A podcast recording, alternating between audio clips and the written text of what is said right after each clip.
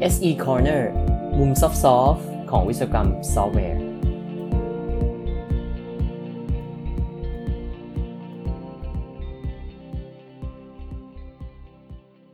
สวัสดีครับ SE Corner episode 84 ครับ กับผมชัยยงค์ รักขิตเวชสกุลครับ episode นี้หยิบผลการสำรวจของ GitHub นะครับ GitHub เนี่ย มีงานที่เรียกว่า Octoverse ออกมาทุกๆ ปีเลยนะครับ โดย Octoverse ปีล่าสุดก็คือ Octoverse 2022 ที่ผ่านมา ประกาศออกมาตอนเดือนพฤศจิกาปีที่แล้วนะครับ ก็อาจจะช้าไปนิดนึงนะแต่ว่าผมเพิ่งไปเจอเหมือนกันก็เลยหยิบมาเล่าให้ฟังนะครับ มีเรื่องราวน่าสนใจมากมายเลย คิดว่าน่าจะแบ่งเป็นได้หลาย episode อยู่นะครับ มาเริ่มจากเรื่องแรกก่อนฮะคือ GitHub เนี่ยเขาเน้นในเรื่อง Open Source Development อยู่แล้วนะครับเพราะฉะนั้นหลักๆเนี่ยเนื้อหาทั้งหมดเนี่ยจะเป็นเรื่องเป็น state ของ Open Source Software นะเขาก็จะพูดถึงว่า Open Source Software เนี่ยมันสร้างมาจากใครบ้างนะมีโปรเจกต์อะไรที่ได้รับความนิยม ภาษาที่ได้รับความนิยมสูงๆ มีอะไรบ้าง แล้วก็โปรเจกต์ Open Source มี contribution มาจากคนในโลกนี้อย่างไรนะครับ เดี๋ยวจะค่อยๆ เล่าให้ฟังนะครับ ตัว GitHub เนี่ยผมว่าทุกวันนี้เราก็น่าจะปฏิเสธไม่ได้นะว่าเป็น repository ออนไลน์ที่ใหญ่ที่สุดในโลกนี้ของคนที่เขียนโค้ดนะครับ มี developer อยู่ใน GitHub 94 account 94 ล้าน account นะครับ บริษัทเองเนี่ย ก็ใช้ GitHub มากกว่า 90%ของบริษัทที่อยู่ใน Fortune 100นะบริษัทยักษ์ใหญ่ร้อยร้อยบริษัทของโลกเนี่ย ใช้ GitHub ไปแล้ว 90 กว่าบริษัท แล้วก็มีการ contribute เข้าไปใน Open Source Project ใน GitHub เนี่ย เยอะมากๆนะ เฉพาะในปี 2022 เนี่ยก็มีมากกว่า 413 ล้านครั้ง ซึ่งเขาคิดว่าตัว Open Source เนี่ยมันกำลังเปลี่ยนแปลงโลกนี้เปลี่ยนแปลง business นะครับมันมี impact อย่างไรบ้าง เขาก็ไป analyze ไปวิเคราะห์ตัวซอฟต์แวร์ใน source code ที่อยู่ในตัว GitHub เนี่ยแล้วก็ดูซิว่าเขาสามารถเรียนรู้อะไรได้บ้างนะครับ อันนี้เป็นผลลัพธ์จากการวิเคราะห์ของเขา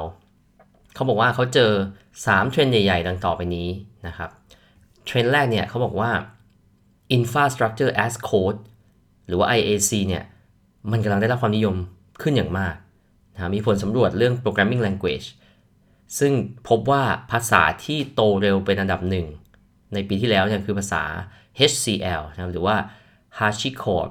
Configuration Language นะครับ HCL ซึ่งเป็นภาษาที่ใช้ในการเขียนตัว infrastructure as code นะครับของของตัว tool Terraform นะครับรวมถึงภาษาที่เป็น shell language แล้วก็ภาษาโกด้วย เขาบอกว่าทั้งหมดนี้มันมันทำให้เห็นว่าภาพของการเป็น infrastructure as code เนี่ยมันชัดเจนขึ้นมากนะครับมีโปรเจกต์ที่ใช้ตัว IAC เนี่ยเพิ่มขึ้นอย่างมากเลย แล้วก็เราทำให้เห็นว่าการทำงานด้าน operation เนี่ยมันเริ่มออกมาเป็นโค้ดมากขึ้นเรื่อยๆนะครับเริ่มเริ่มมีเริ่มมีผลให้เห็นชัดเจนอยู่ใน repo เพิ่มมากขึ้นเรื่อยๆ ด้วยเช่นกันแล้วพอ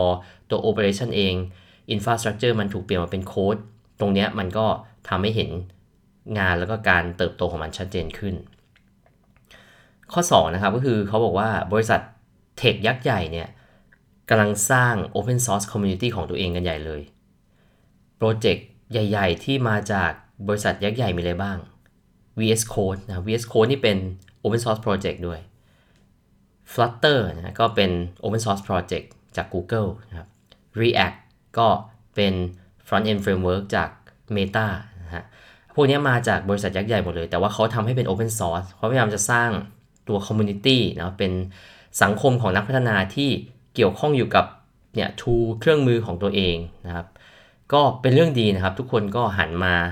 ให้ความสำคัญกับตัว Open Source Project มากขึ้น ต่อมาก็คือเขาบอกว่าอันที่3เทรนด์ที่3เนี่ยคือ คนที่เป็น contributor เนี่ยคนที่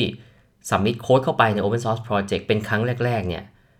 เขาชอบที่จะทำงานกับโปรเจกต์ที่เป็นบริษัทใหญ่ๆเนี่ยครับ เกี่ยวข้องกับข้อ 2 เหมือนกันเขาบอกว่าโปรเจกต์ที่นำหน้าเลยที่มี contributor เนี่ยมีคนสัมมิ t เข้าไปเยอะเนี่ยก็จะเป็นพวกนี่แหละครับ Flutter นะครับ Next.js React VS Code ซึ่งก็ทำให้เห็นว่า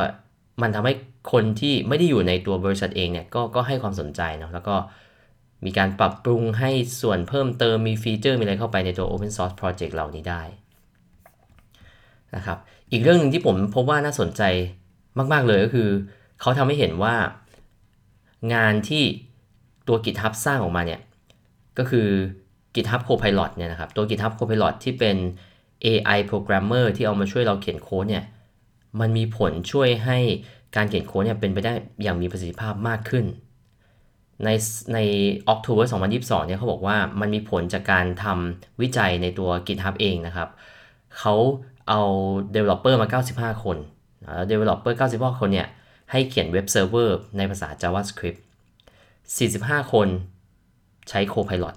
อีก 50 คนไม่ได้ใช้ Copilot นะครับเขาพบว่าคนที่ใช้ Copilot เนี่ย 45 คนเนี่ยเสร็จงานโดยเฉลี่ยนะฮะใช้เวลาประมาณ 1 ชั่วโมง 11 นาที แต่คนที่ไม่ได้ใช้ Copilot เนี่ยใช้เวลาประมาณ 2 ชั่วโมง 41 นาที โอ้ต่างกันเกือบเท่าตัวนะ เกินเท่าตัว1ชั่วโมงครึ่งได้ งานวิจัยเนี้ยผม โอ้โห คิดว่าน่าสนใจมาก เดี๋ยวจะเก็บไว้อ่านต่ออีกรอบหนึ่งอย่างละเอียดนะฮะ แต่ว่าสรุปคือตัวนี้เขาบอกว่า เออใช้ GitHub Copilot สิ เขียนโค้ดเร็วขึ้นเท่าหนึ่งประมาณนั้นนะครับ ใครเคยลองใช้ก็ไม่แน่ใจนะว่าเร็วขนาดนั้นจริงหรือเปล่านะครับ อันที่3นะครับสำหรับ EP นี้นะครับ ก็คือเขาจัดอันดับ Top Programming Language นะครับ Top Programming Language เนี่ย คนที่รั้งอันดับหนึ่งยาวนานตั้งแต่ปี 2014 แล้วใน GitHub ก็คือภาษา JavaScript นะครับ อยู่ที่ 1 มาตลอดเลย ไม่เคยตกเลยนะครับ เป็นเวลา 8 ปีกว่าแล้ว อันดับ 2 นะครับ Python Python นี่ขึ้นมาเรื่อยๆนะ Python เนี่ย ขึ้นจากอันดับ 4 ในปี 2014 เนี่ย ไต่ขึ้นมาอันดับ 3 นะครับ ไต่ขึ้นมาอันดับ 2 แล้วก็คงอยู่อันดับ 2 มาประมาณ 4 ปีได้แล้วนะครับ อันดับ 3 คือ Java นะครับ Java เนี่ยหล่นจากที่ 2 มาเป็นที่3นะในช่วง 4 ปีหลังเนี่ยก็คือ Python แซงขึ้นไปนั่นแหละ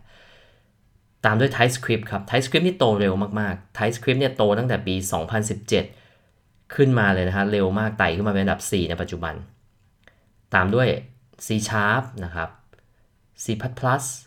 นะฮะ PHP ตกนะครับ ดูตามเทรนด์แล้วค่อยๆ ตกไปเรื่อยๆ Shell Script นะครับ ก็ยังไม่ตายนะครับ ยังขึ้นมาอยู่อันดับ 8 C เองนะครับ ตัว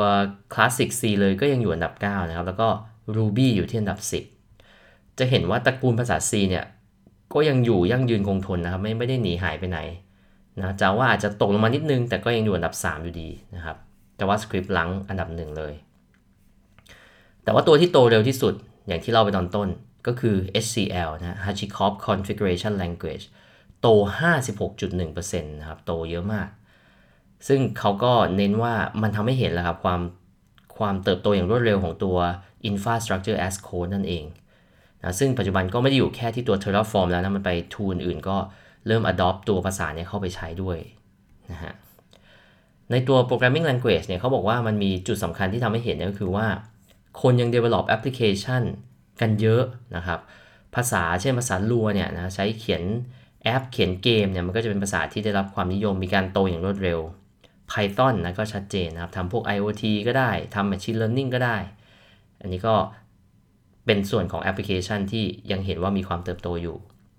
ต่อมาที่ 2 ก็คือภาษาที่เขียนแล้วมันเร็วนะครับความรวดเร็วของภาษามีผลจริง ๆ ในการใช้งาน